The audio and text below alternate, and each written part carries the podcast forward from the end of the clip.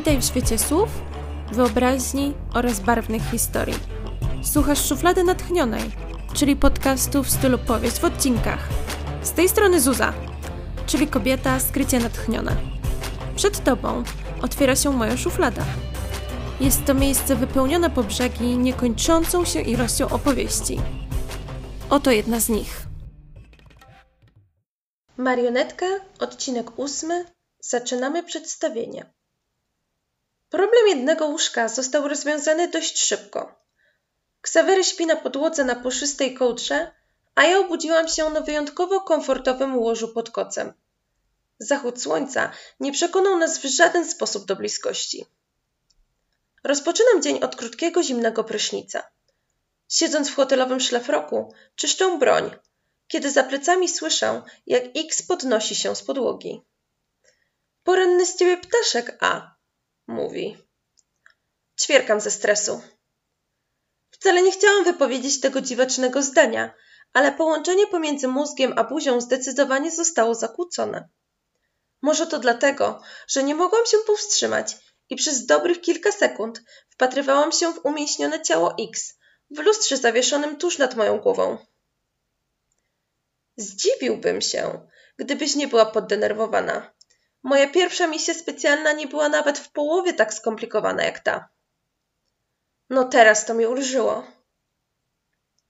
Nie mam ochoty wchodzić w szczegóły swoich rozterek emocjonalnych. Odkładam więc nieskazitelnie czystą broń na stolik i sięgam po słuchawkę staroświeckiego telefonu, który powinien mnie połączyć z recepcją. Zamawiam śniadanie do pokoju, które powinno odwrócić zarówno moją, jak i Ksawerego uwagę od tego, jak spięta jestem w tej chwili. Jak przyjdzie obsługa, to bądź tak miły i odbierz jedzenie. Nie chce mi się przeistaczać z powrotem w Emmę, tylko żeby odebrać dwa talerze z jajecznicą. X kiwa głową i znika w łazience, a ja momentalnie ruszam w stronę balkonu. Wystawiam głowę na zewnątrz, a następnie wykonuję kilka głębokich oddechów. Kiedy zamykam drzwi balkonowe, jestem zwarta i gotowa na to, by stawić czoła każdemu, kto stanie mi na drodze. Całe napięcie na szczęście udaje mi się rozładować o poranku, więc teraz, gdy spinam włosy w koka i przykrywam oczy ciemnymi kontaktami, wiem, że ten wieczór zakończy się sukcesem. I nie mam na myśli zebrania efektywnej kwoty pieniędzy na biednych. Zastanawiałam się nad jakimś bardziej wyszukanym przebraniem, ale ostatecznie uznałam, że jest to do niczego niepotrzebne. Muszą być na miejscu zdecydowanie szybciej niż zaproszeni i niezaproszeni goście, co pozwoli mi również zbadać teren i podłożyć podsłuch przy odpowiednim stoliku. W mundurku kelnerskim, tak, w ten hotel władowano tyle pieniędzy, że jego pracownicy chodzą w mundurkach, wchodzą do kuchni restauracji tylnymi drzwiami. Maria, która teraz leży w łóżku nieprzytomna zaledwie po jednym drinku, na pewno się nie obrazi, że ją zastępują. Stado kelnerów staje w rzędzie. Ja pomiędzy nimi i czekamy na coś lub raczej na kogoś, kto rozdzieli pomiędzy nas obowiązki. Wokół słyszę tylko i wyłącznie spekulacje na temat tego, kto ma się pojawić wieczorem oraz jakie jedzenie przypadnie obsłudze, ponieważ wszyscy bogaci i sławni nie jedzą w zasadzie niczego. Z ulgą zgłaszam się do grupy osób, które chcą zająć się poprawnym ustawieniem i czystością kieliszków na już odpowiednio przystrojonych stołach. Maria jest ode mnie odrobinę większa, ale mimo wszystko nie mogę sobie pozwolić na noszenie pudełka z podsłuchem i słuchawką pod kamizelką za długo. Ktoś mógłby zauważyć małe wybrzuszenie w moim stroju. Przemierzam więc przepiękną salę balową ociekającą złotem i udekorowaną w klasyczną niewinną biel z aksamitną ściereczką, którą wycieram kieliszki dla tych snobów, żeby pozbyć się odcisków palców i kurzu, który mógłby przyprawić gości o mdłości. Wykonuję swoją pracę aż nadto dokładnie, systematycznie przybliżając ją do stolika numer 11, gdzie zasiądą szlachetni przedstawiciele gangów Ameryki Południowej. Już mam wyciągnąć spod kamizelki podsłuch, kiedy drogę przycina mi wielki goryl, to znaczy ochroniarz. Idź do następnego stolika. Chcę tylko przetrzeć kieliszki, To zajmie kilka sekund. Tutaj kieliszki są czyste, odpowiada wymownie na mnie patrząc. Udaję skruchę i ruszam wprost do stolika numer 12. Może podsłuch nie został podłożony w miejscu jego przeznaczenia, ale wrzucam go do kieszeni marynarki goryla, który powinien znajdować się wystarczająco blisko, żeby dostarczyć nam odpowiednich informacji. Godzinę później słyszę, jak orkiestra zaczyna grać, a pierwsi goście pojawiają się na sali. Wkładam mikroskopijną słuchawkę do lewego ucha i wygłaszam komunikat niby do siebie, a tak naprawdę sprawdzając łączność X. Zaczynamy przedstawienie. Będzie jakieś dobre jedzenie? Odpowiada mi głos w słuchawce. Ignoruję pytanie X i chwytam srebrną tacę z pierwszą rundą przystawek. Rozpiskę, który kelner obsługuje, które stoliki na szczęście udało mi się w czas podmienić, a siebie dopisałam do stolików z numerem od 10 do 15. Staram się jednak podchodzić do tego jedynego interesującego mnie stolika, tylko tak często, jak to konieczne. Mam przecież działać w cieniu. Ksawery zajmuje miejsce przy stoliku numer 13, tuż obok właściciela większości prasy w Peru, chociaż w tych czasach powinno się go raczej określać jako właściciela internetowych portali opiniotwórczych. Muszę przyznać, że wygląda bosko w burgundowym garniturze, ale nie mam pojęcia, po co dołożył do tego brodę.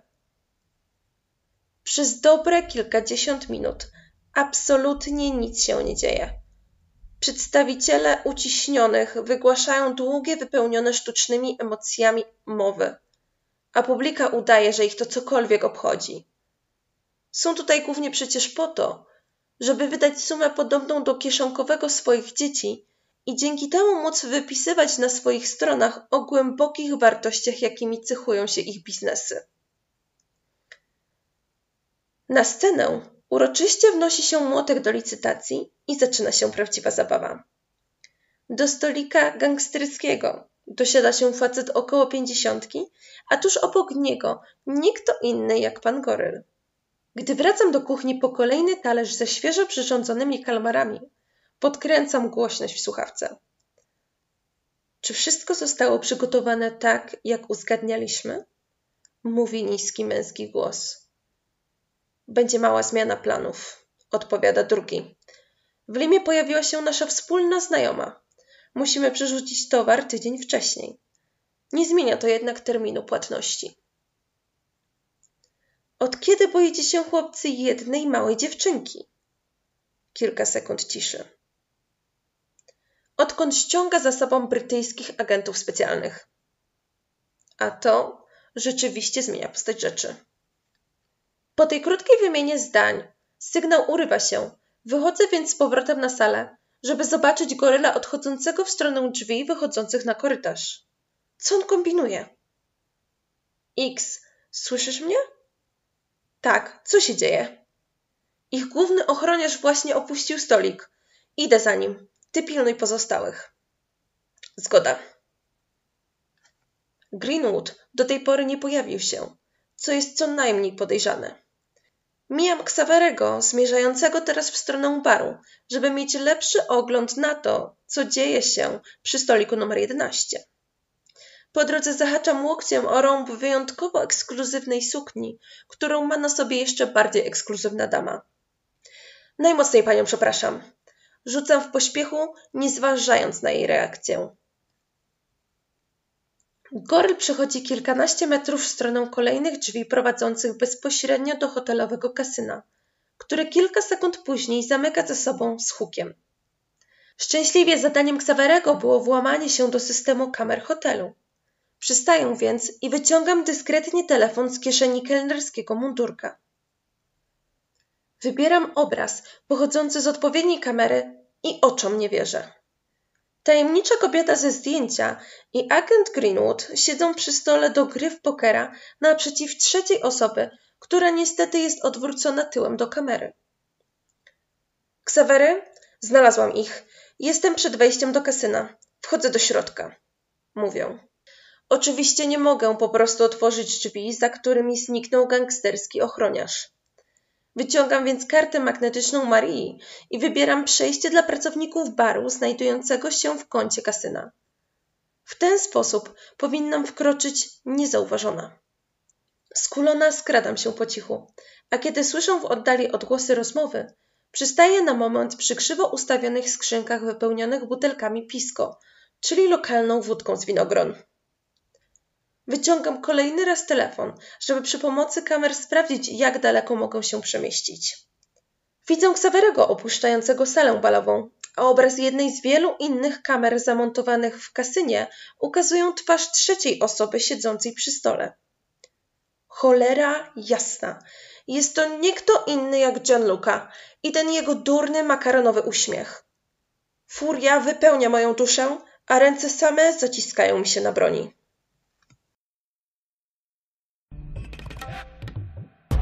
Alex i jej historia powrócą w następnym odcinku. W wolnym czasie możesz zajrzeć do środka szuflady na Facebooku lub Instagramie, gdzie będą pojawiały się transkrypty odcinków podcastu oraz dodatkowe informacje. Daj znać, co sądzisz o poczynaniach agentki A, komentując jej losy online. Bez odbioru.